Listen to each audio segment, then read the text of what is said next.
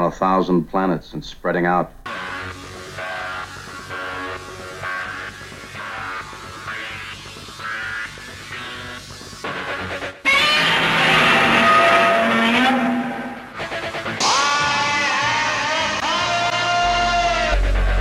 Open the pod bay doors, Hal. Danger, Will Robinson. Danger. Look, up in the sky. It's a bird. It's a plane! To the Batmobiles. May the force be with you. Who is that masked man? Avengers, assemble! Good afternoon, and thanks for tuning in to the Fantastic Forum. I'm Ulysses E. Campbell, and for the next hour, we're going to excite, entertain, elucidate, and educate you with news, information, and exciting discussion about your favorite geeks. This is Fantastic Forum. First, some genre related news before we get to today's discussion. Congratulations to creator Keith Knight. Hulu has offered a, well, excuse me, offered, uh, ordered a pilot for a comedy television series based on the artist's life and work. Woke will star Lamorne Morris, who you may know as Winston on The New Girl.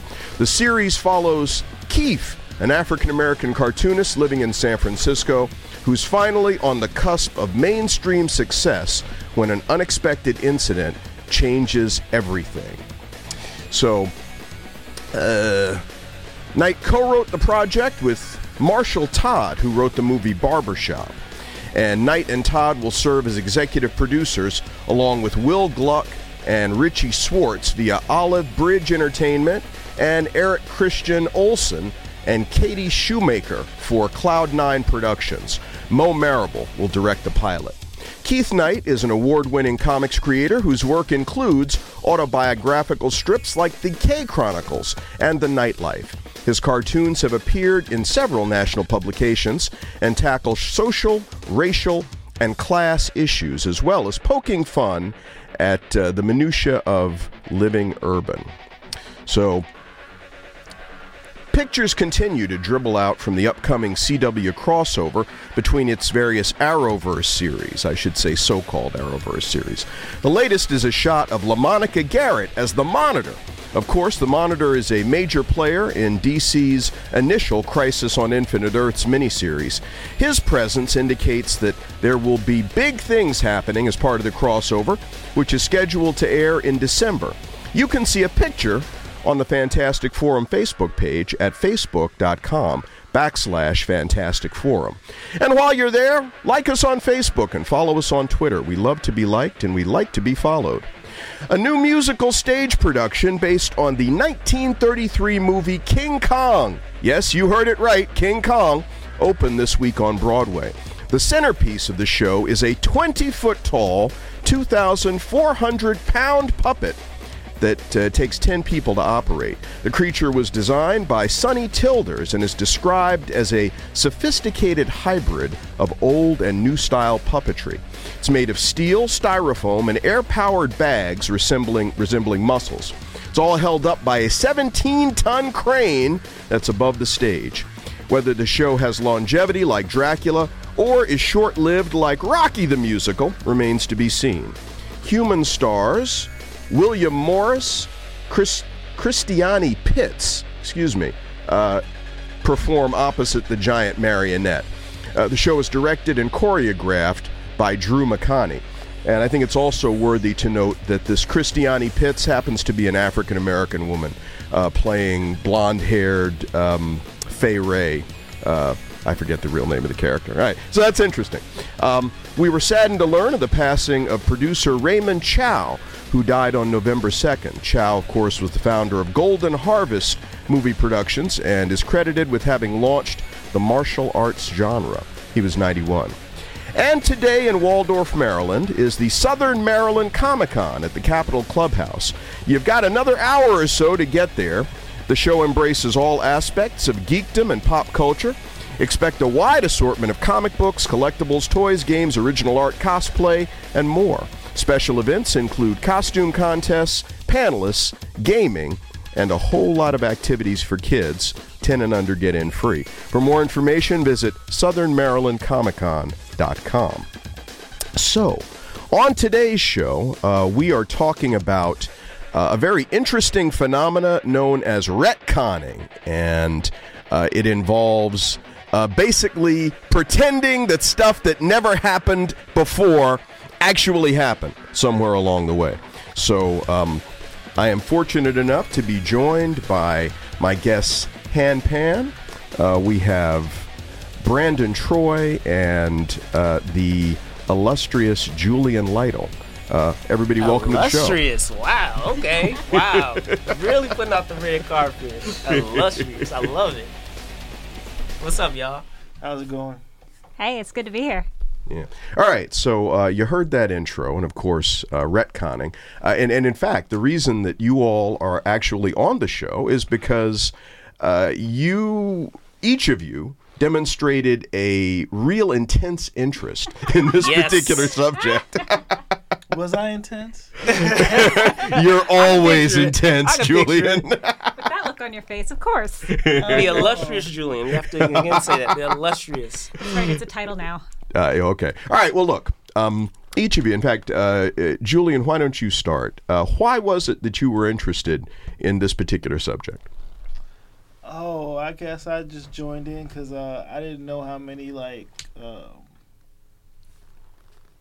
comic book people you were going to have on the show that like really like read like a lot, a lot, a lot of continuity that's been like rewritten, redone, rebooted, changed over Ben and Jerry that you have, as you've been quoted to saying. Yeah.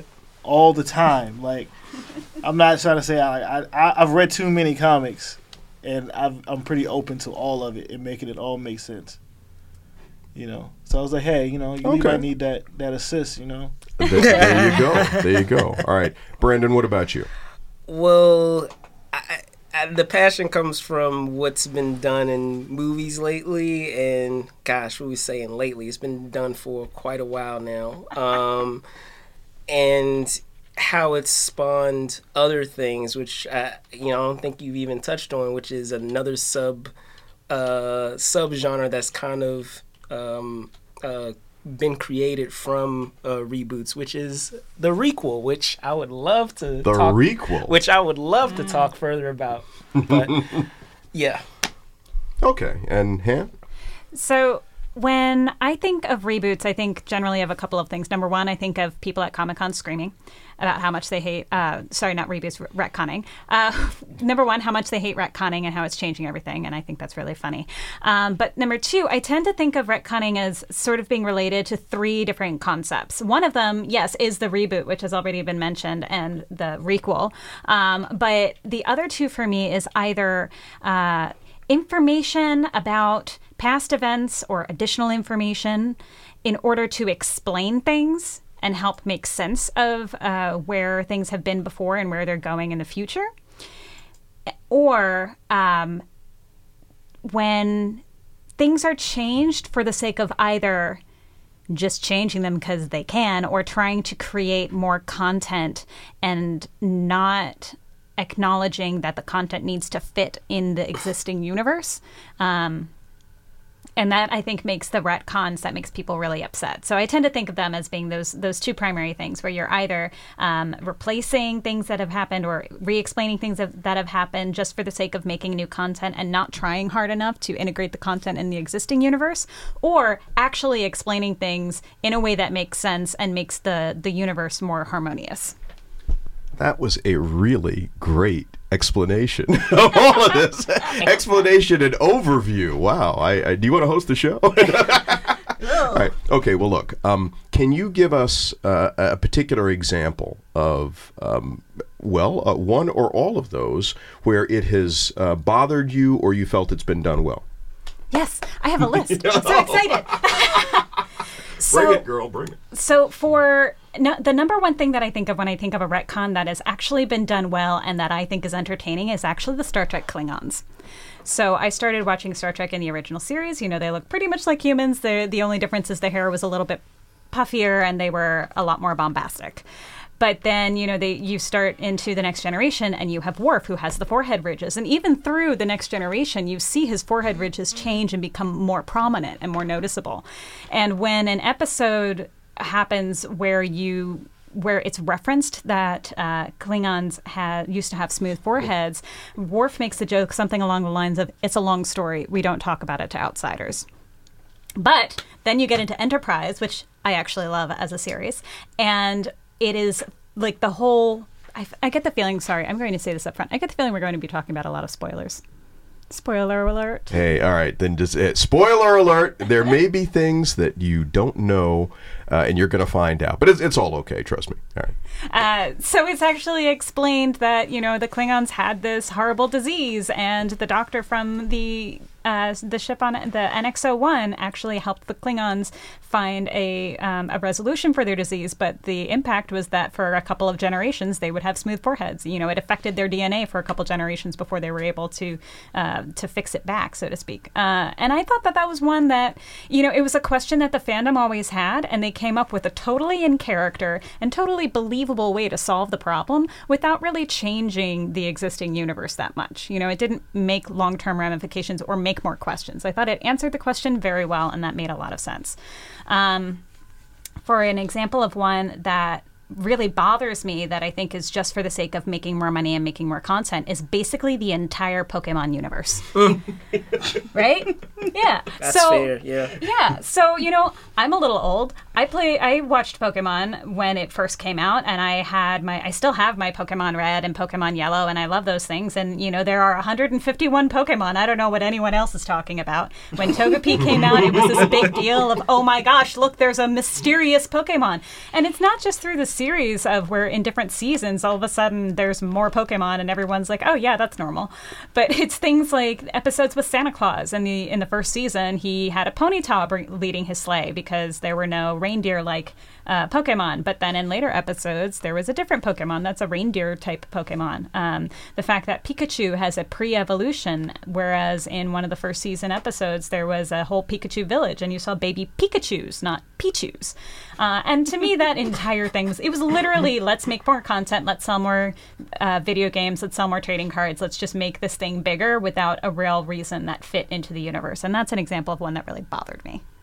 Wow. that's that's a good one. Particularly, I like the one with the Klingons though, because that was one where it kind of worked, you know, and and that that really didn't bother me. I, mean, I got to say, uh, disclaimer: uh, I, I usually retconning bothers the hell out of me.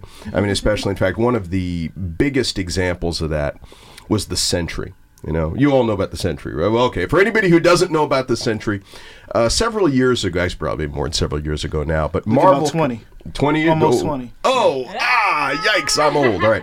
So, yeah, the um, Marvel Comics claimed that, oh my goodness, we've discovered this new stuff that Jack Kirby and Stan Lee created before the Fantastic Four. It was the very first Marvel superhero, the Sentry. And Robbie Reynolds had found like the professor's secret formula.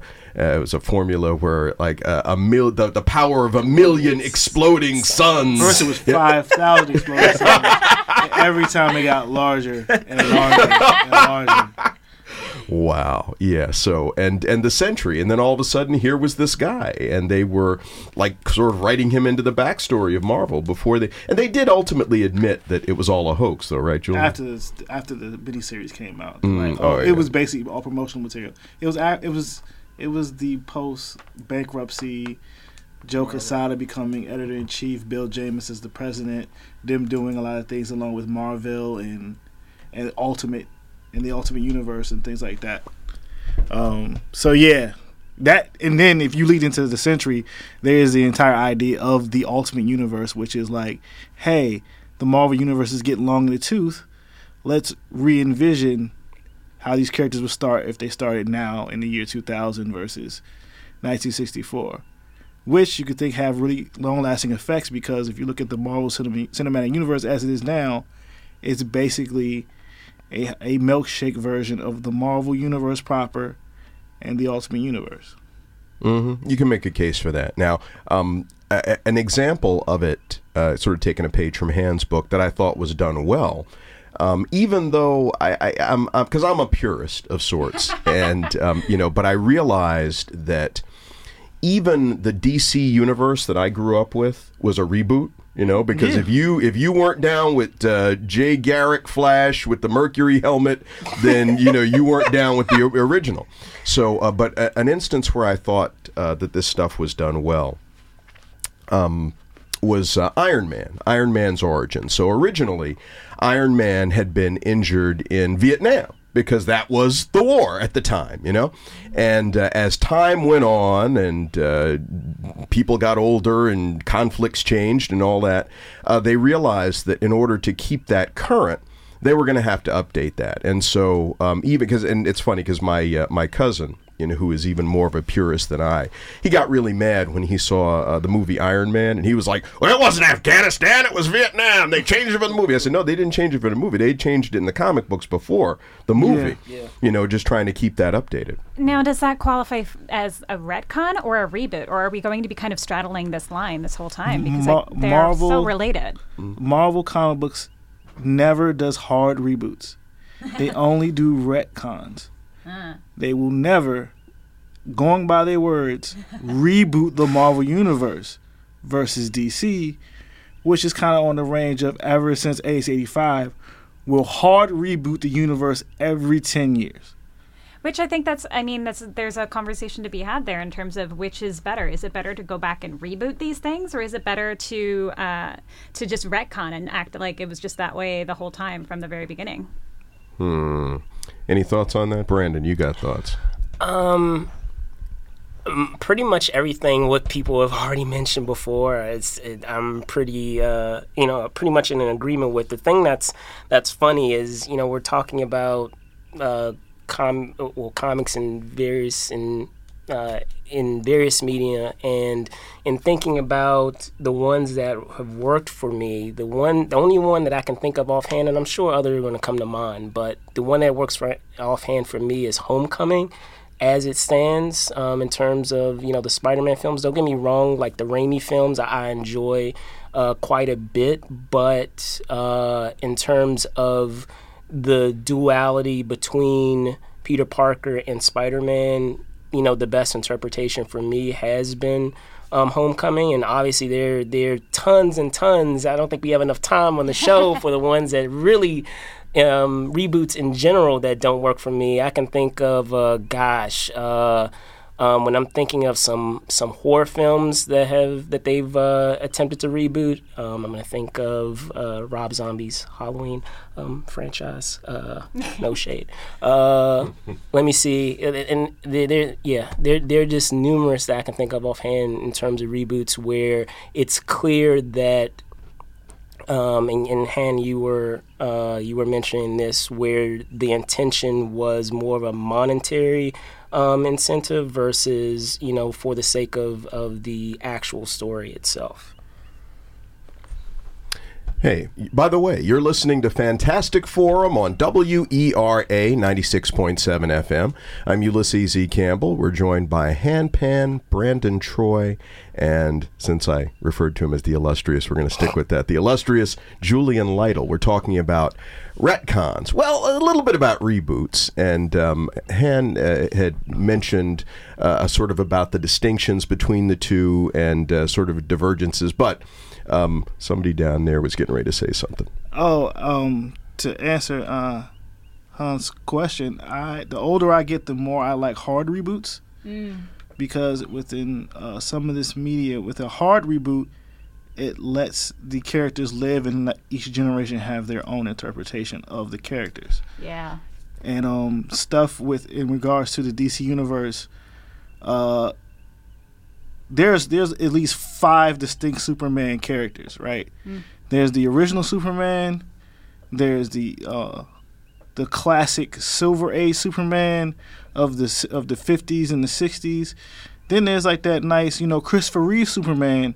Then you go into 80s, 90s Superman, which is for a lot of people the way they actually think about Superman. That's that encompasses uh, Lois and Clark on TV, the cartoon that was on the WB, um, most of the comics, the Death of Superman. That was a large portion of Superman. Now we kind of got uh, a, you know, we're still in a weird period for Superman. So eventually, it'll, he'll change again, just like Batman has changed each. each times versus Spider-Man, which you're supposed to kind of think like, yo, the guy that you read in '62, the kid, is still that same guy. in 2018, like all those, like him wearing the sweater vest, and Yeah. it's, it's also the same guy with the the striped polo shirt, and then also like all this stuff happened, and there was no change. It was he went through all of it somehow. So I tend to agree that it's a little easier to let the characters exist as they are in today's world and to kind of grow up with each successive generation when you have hard reboots. But what really struck me, I mean, the the biggest comic reboot that has been a part of my adult geek life, let's say, uh, has was the new 52 in terms of like mm. hard reboots. And what was difficult for me with that one was the fact that there were still stories that were midstream and they just cut off like a guillotine. They made a mistake.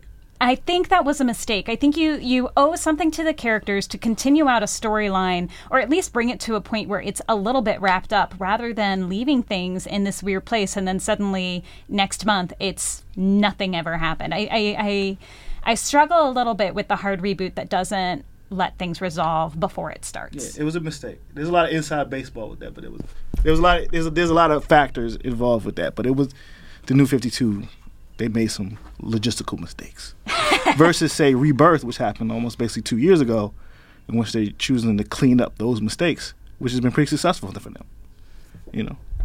And I was going to say to comment further, thinking back on what you were saying, Julian, and what um, what you were saying. Would you say that's what your feelings are?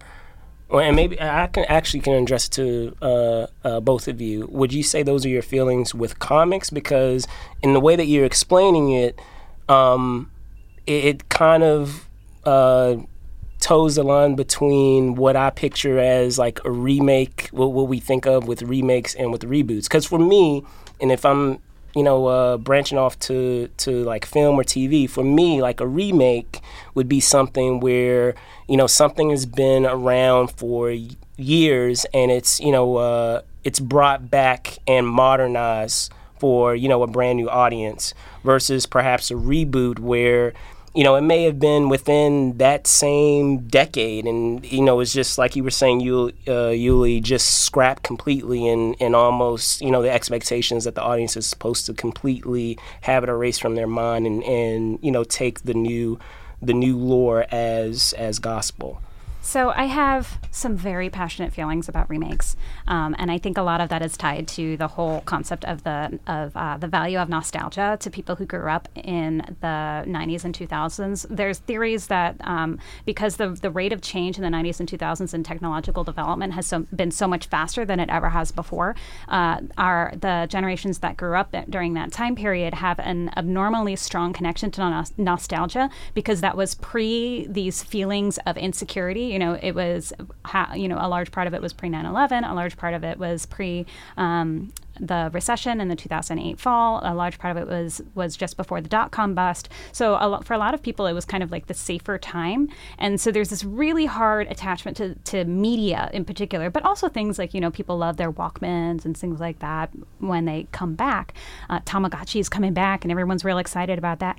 But the um, there I, I am a huge Sailor Moon fan. Sailor Moon started in the eight, in the late '80s in Japan. It was in the '90s in America. It was on WB. I watched it at six o'clock every morning. Um, and they, uh, for the 20th anniversary of Sailor Moon, they remade it into something called Sailor Moon Crystal, and I hate it. And a lot of fans are really. Um, have strong feelings about it because of the animation quality. There were questions about the quality of the animation. And I mean, questions of animation quality aside, it was prettier. You know, it was more modern. Um, a lot of my anime preferences are probably influenced by the original Sailor Moon, but that aside entirely, I was just watching the same exact show. All the episodes were basically exactly the same. Now, you know, they they went they based it more off the manga than the anime, and so it was it was less you know you can't necessarily match up uh, uh, an anime episode from the old series to crystal but you can uh, you can match it up to the manga.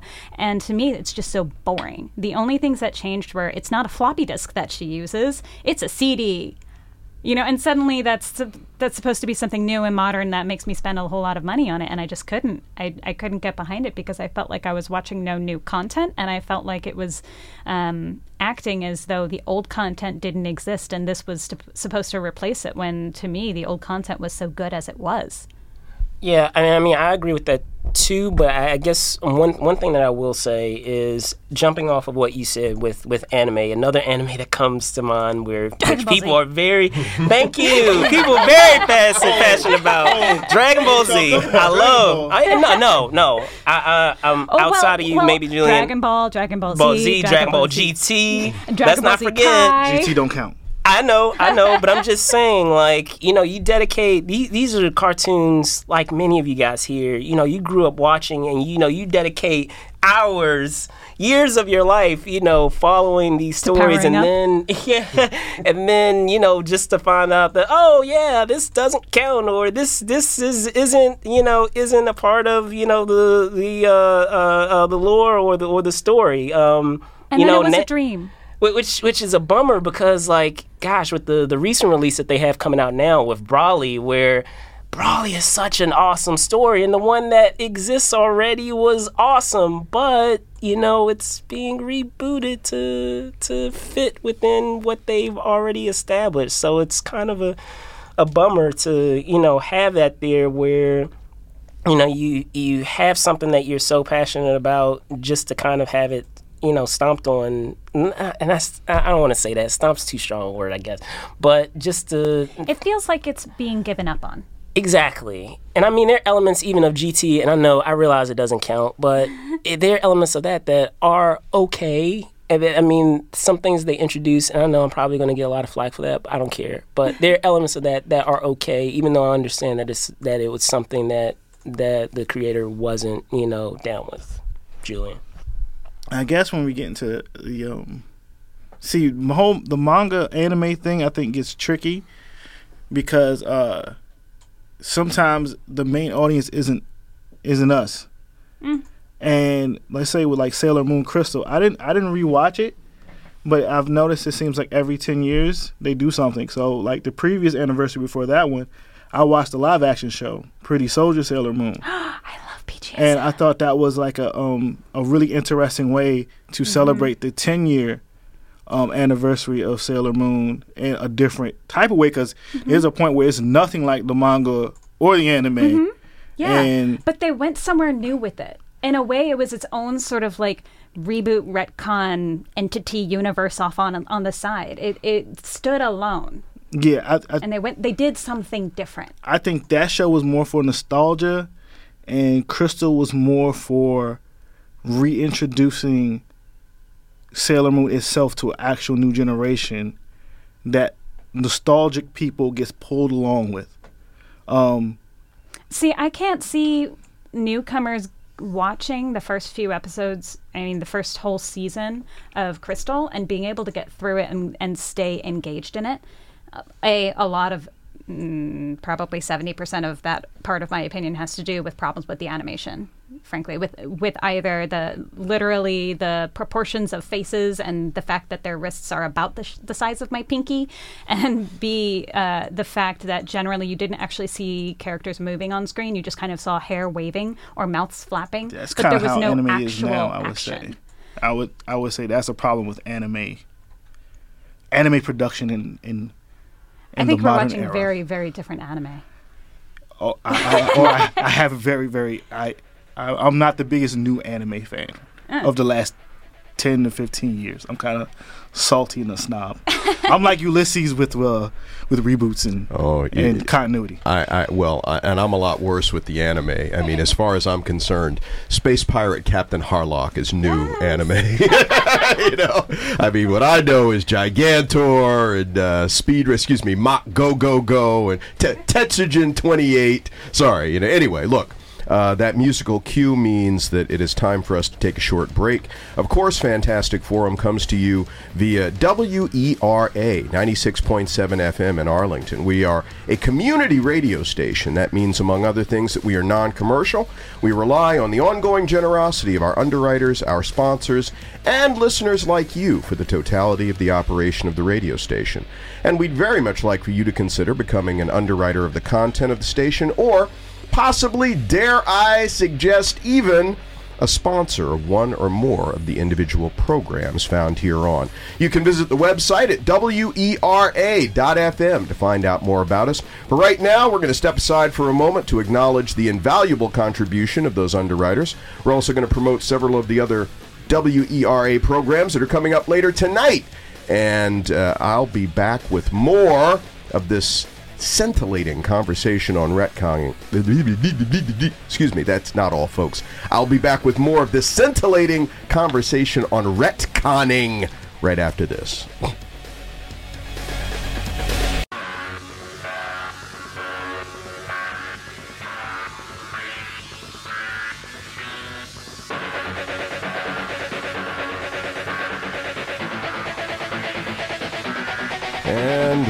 Back on the Fantastic Forum here on WERA 96.7 FM Radio Arlington. I'm Ulysses E. Campbell. I'm joined in studio this week by Han Pan, Brandon Troy, and the ever continuing illustrious Julian Lytle. And we are talking uh, retcons. Actually, you know, um, uh, Han posed it. Well, it, it wasn't so much a question; it was sort of an observation.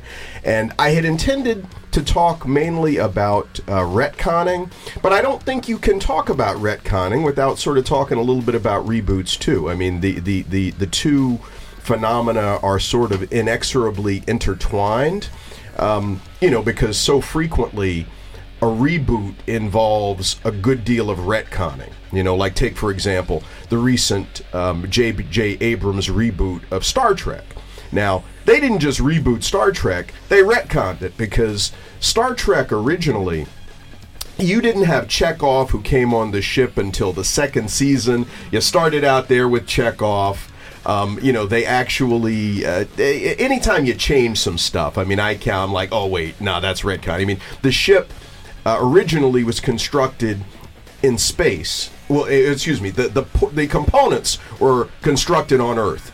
The ship was assembled in space, all right? They had the whole deal put together on the planet Earth, and, you know, there were some other issues like that. I mean, well, also these sort of retconning in terms of the relationship between Spock and Lieutenant Uhura, which I was not a fan of, I gotta tell you. What? And you had.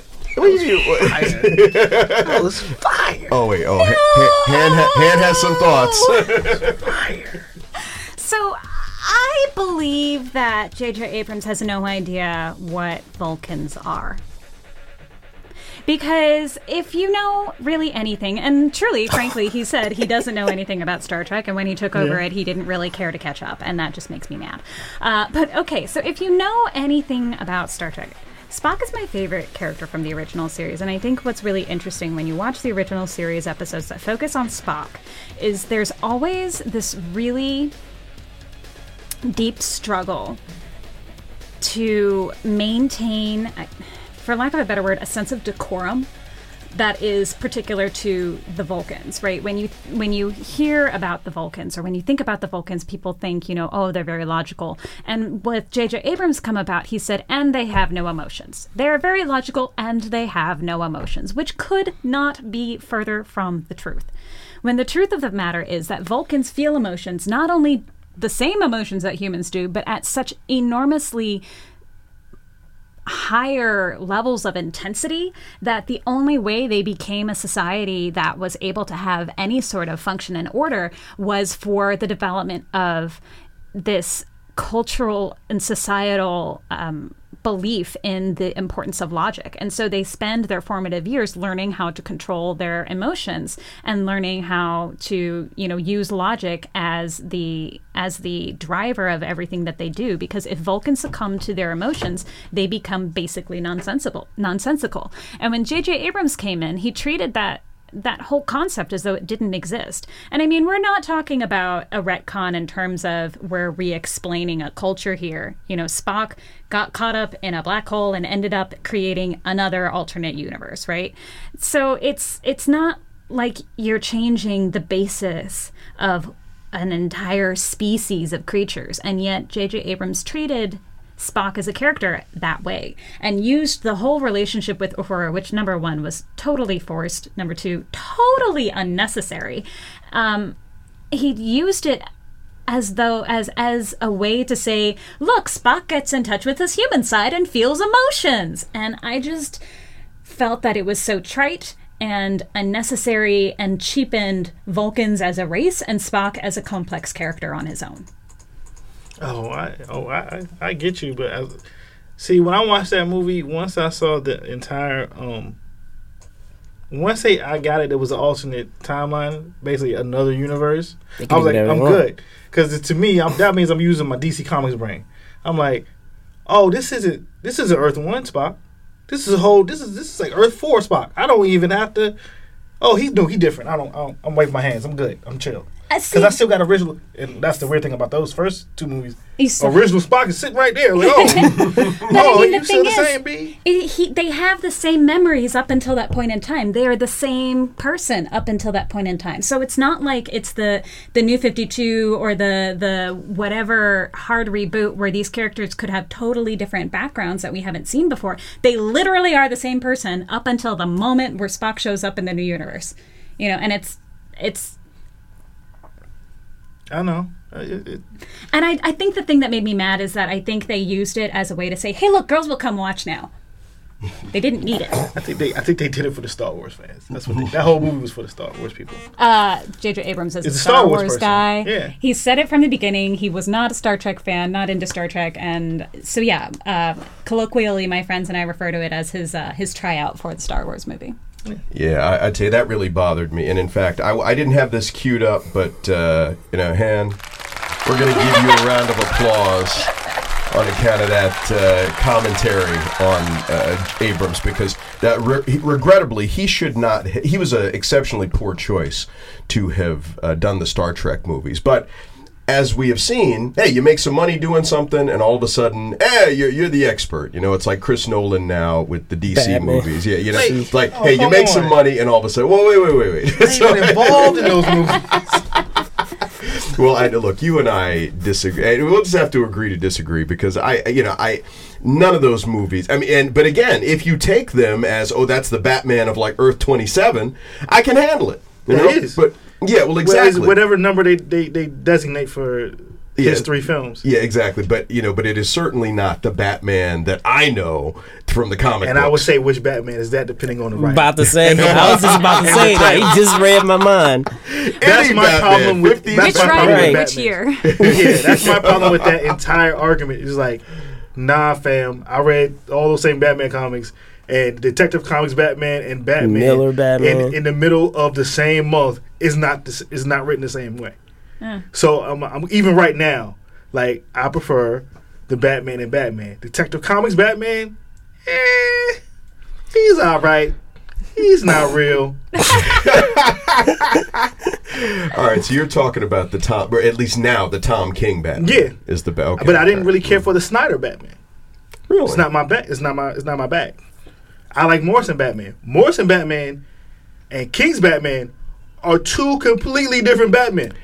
You know, you you are talking about something that I hadn't considered before, but of course, eh, particularly in terms of the comic books, and, t- and and this was one thing that used to drive me nuts with the comic books because somebody would have a run on the comics and then whatever uh, artist and writer team or the writer his time would be up and it'd be like next issue a new beginning and i'm like no The How many new beginnings can you have? yeah, well, exactly. And it was like a new beginning. And then the run started to be shorter and shorter in terms of how long they were booking these guys on a particular book. Not to lately, where, though.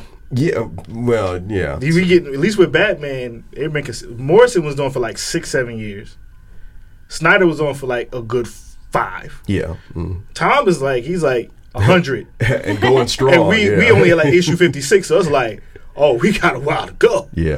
Well, at least now, uh, uh, but a character like Batman, who is arguably DC's most popular character, he's going to get the mainstream treatment, you know, versus uh, Bwana Beast or, you know, Swamp Thing or somebody else, you know, who isn't uh, as well recognized. In fact, what I've noticed on the, because I've been watching that Titans thing on uh, this, oh, you don't like Titans? Hey, All right, let's, let's keep it playing. Yeah, okay, man. all right, you watching okay, the all show. right, You're okay. enjoying yourself, right? Yeah, it's a, it's cool. Anyway, That's- look, that's I mean, for. number number four wasn't that good. but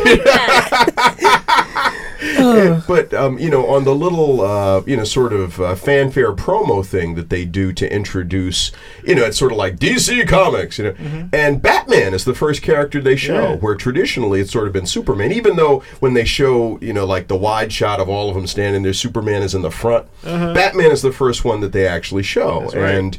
Um, you know now I I'm about for presidents to represent me. Well, yeah, but that's not the way it always was, and the whole reason that uh, Superman was the, uh, the the first big budget Hollywood movie of one of these characters, and you know he had he's the granddaddy of them all. You know the I mean supposedly Man of Tomorrow, Man of Steel, most popular character, and all that, but. Not so much, and you know, which is another reason why you you sort of retcon and do stuff. You I know? would say that the retcon is one of the things that hurt Superman the most within the popularity of, of America, along with changing ideas about like who we can trust. Do you? So when I think of Superman, to me, he is sort of DC's Captain America in the way of you know he's representing.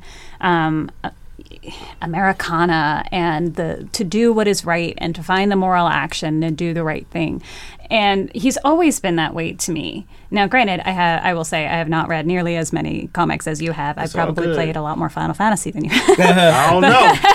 I don't know. um, but do you think that part of the new focus on Batman is necessarily Superman being hurt by retcons or the values that we have as a culture shifting a little bit away um, and saying, you know, well, like you said, that trust thing. Do we not trust the good old boy? Do we trust something that's a little darker? Does that seem a little more real? Do we trust somebody who seems to have more overt flaws? Damn, girl, you hitting it. those I would say those changes um, within the uh, American mindscape in regards to what our morals and ideas and who we trust affected how people chose to write and change Superman. So when I say it's the retcon's fault, it's because of certain creators who, let's be honest, were classic Marvel creators, and the Marvel idea of superheroes are people or heroes with feet of fall. clay. Mhm.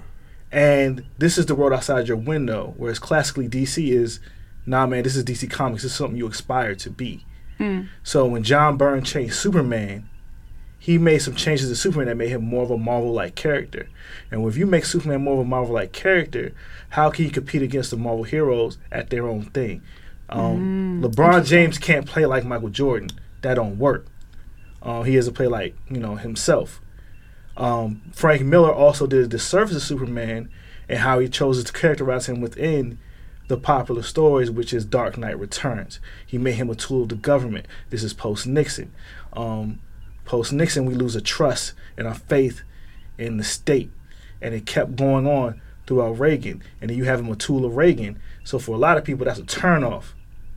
So you get to this point where slowly but surely Superman falls to popularity, and this whole thing like, oh, he's too powerful, he's boring.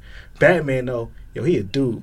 He's a hmm. rich guy, but he out there in them streets. He's fighting crime. So that retcon that Miller did to Batman, with also within the '80s, completely changed our idea of who and what Batman is. Almost at points to a detriment. But the beautiful thing about Batman is that he had other people that had just as much cultural and creative like um, impressions on people. Tim Burton's Batman is not Frank Miller's Batman. Um, Batman the animated series literally changed people's idea for Batman for a whole generation, and it's probably a more perfect version of it that all the other Batman kind of pull themselves off of now versus Frank Miller's Batman, which is still as important Batman, but you know that's what I think in terms of the ideas of ret- retcons and rebooting and how it affects the characters. Well, I got it queued up this time. I got that queued up. That was another. Uh, I, I I love everything you said. The only thing I'm going to disagree with you about there is in terms of the way that you characterized uh, what the, what the Marvel characters are. My, in my this is going by their words. I'm not. I'm not even making. This is what they say. well, I, I wouldn't say so much. I, when I think of characters with feet of clay, I think of the Watchmen heroes. You know, I mean, because feet of clay that that that that implies a certain thing. The Marvel characters are are human. Okay, in the sense that they they they're not as flawed as feet of clay would tend to indicate, but with nuances and subtleties and not perfect but you know that feet the at least for me the implication behind saying somebody has feet of clay you know it's like they're falling short. The marvel heroes don't fall short of heroism but they they continually have to strive they put work into it in fact one of the uh, better examples i thought of, uh, of of what the marvel heroes are it was in an early issue of Luke Cage Hero for Hire. And uh, a character named uh, Senor Suerte, who was also Senor Muerte, uh, had uh, Cage chained up in a drainage tunnel over by the East River. And uh, as the tide came in, tunnel was going to fill up, and the idea was, oh, Cage, you're going to drown. So, um, and clearly he had disposed of people like this before. I mean, there was a nice, uh, well oiled chain and uh, an anchor down there. And uh, so the tunnel starts filling up. And Cage, well, he's strong, but he's got to break this chain and get up out of there. And uh, the, the, personal struggle as he was trying to do this and uh, one of the things that he thought is like man you know when you read about spider-man and the fantastic four and the daily bugle all you hear about is they won. You never thought about the crap they took getting to the winner's circle. And i was like dang you know and then he, you know and he goes through all this stuff finally before he's able to break the chain and get out. But but there is there's this heroic struggle that takes place that uh, it was dramatized very effectively versus what I mean I'm not saying there's no struggle in the DC universe I mean you know they go through some stuff but the way that this was depicted specifically uh, emphasized I'm going to get dirty. I'm going to get wet. This is going to be hard. I'm going to be cut up and bruised. And, you know, this is no easy path to victory. You know, and, and that's more what I think about. So you know, every yes, everything except that feet of clay thing. And and I, you're gonna have to show me where they said that. it's, in, it's in interviews and stuff. It's I don't even know, but I was gonna say what's interesting. You know, we're all talking about uh, iterations of these characters that have spoken the most to us, and, and it, I think that's what it comes down to is you know who writes this character or who has their influence on, on a particular character at a time. Because like thinking back on some, uh, give you an example. Um, Superman, was it, guys? Superman Returns. Um, that film, going back to what I was commenting on before about a uh, what we call like a requel, in some in in that regard, it's, it is a good example of that because if you're thinking of what they did with that storyline, they basically erased Superman three and Superman what Superman three and Superman four and continued the story from Superman 2 because for Bryan Singer, you know, that was his, you know, growing up, that was what his his idea of what Superman um, was, and that could probably speak to why it wasn't as accepted by as many people because you know it, it was it, it, was a Superman of another time versus you know the time in which it was. Um, uh, release. So that's why it's going to be interesting. There, there are a couple other films, um, some that are out now. Actually, Halloween is a is a good example of, of a requel as well, where they've you know erased a lot of prior installments and have basically continued it from story uh, from from the first original film. But there are some films that are currently in production now that it'll be interesting to see what what they uh, do with it. I know that they have a, a Terminator film coming out, which mm-hmm. is supposed to be continued directly from from what I understand, uh, the second Terminator, and they're basically going to erase three and four.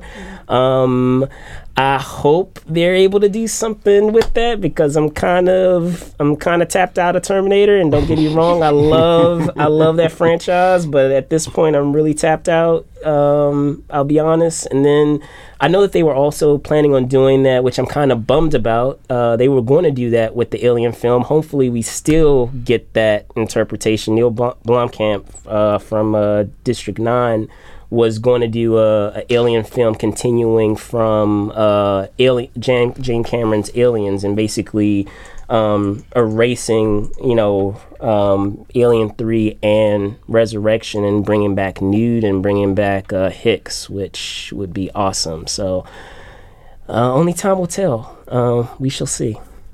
I think one of the things that particularly annoys me about retcons, and I mean, I say this as when Ulie called me and asked me if I was interested, I think I responded very loudly, I love retcons because I think that they can add a lot to a series or to a game or to, you know, whatever, a, a particular media franchise. But I think what really bothers me too is when the retcon is treated as though, oh, you just didn't understand. not necessarily you personally who's holding the book didn't understand, but you, the audience, or oh, the characters that you interacted with didn't actually understand what was happening, and that's not actually real. Uh, and I mean, I'm I am no Kingdom Hearts scholar by any means, Oh, but you know that's a great example, right? Kingdom Hearts One was it was a self a, a, a self-sufficient game. It was self-enclosed. It was the one thing that it was, and the main bad guys that you fight against are called the Heartless. These little you know these little shadow guys that pop up out of the ground, and supposedly they have no hearts. And then in another game, they come back and say, actually, the Heartless are the hearts. The Heartless are the hearts, and they're the hearts from these other bad guys called Nobodies that nobody has heard of before. Get it?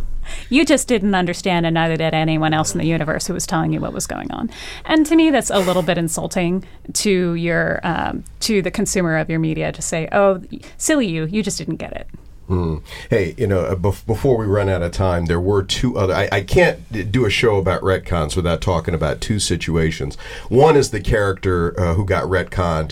Hate, Don't say hate, Jessica hate. Jones. Yes, Jessica Jones. You're damn right. Jessica Jones, Jewel.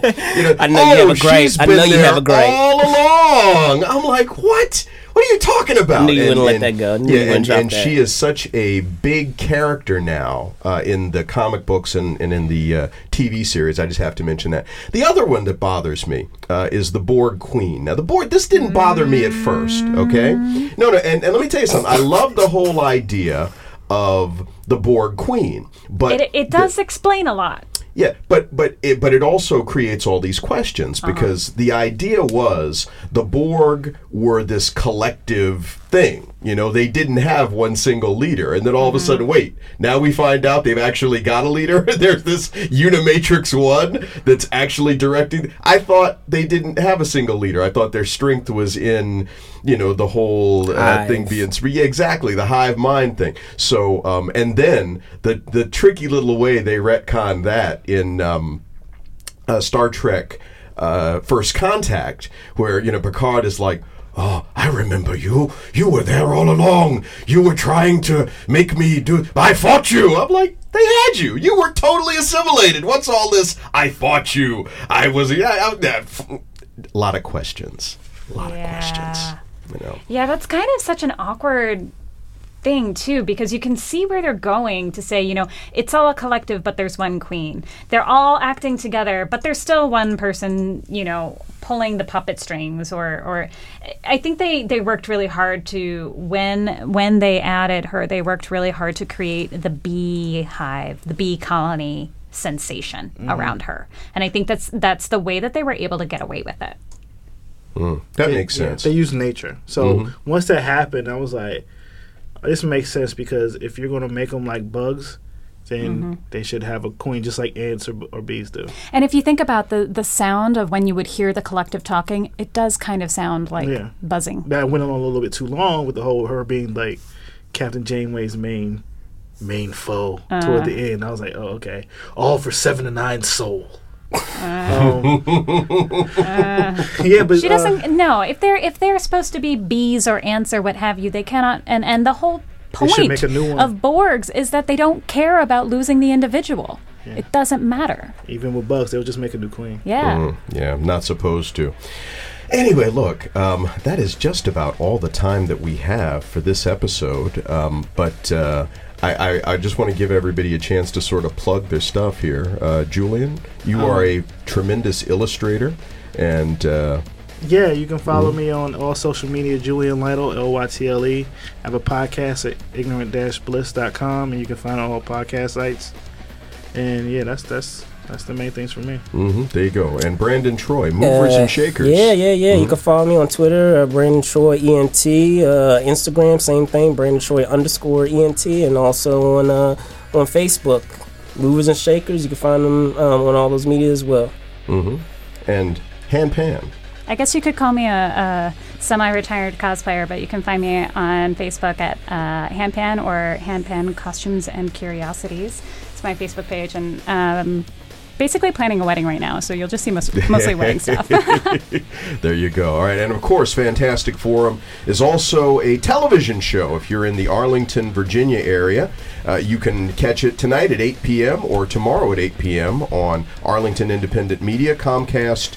Channel uh, 69, Verizon Fios Channel 38. Also, visit the website at fantasticforum.tv.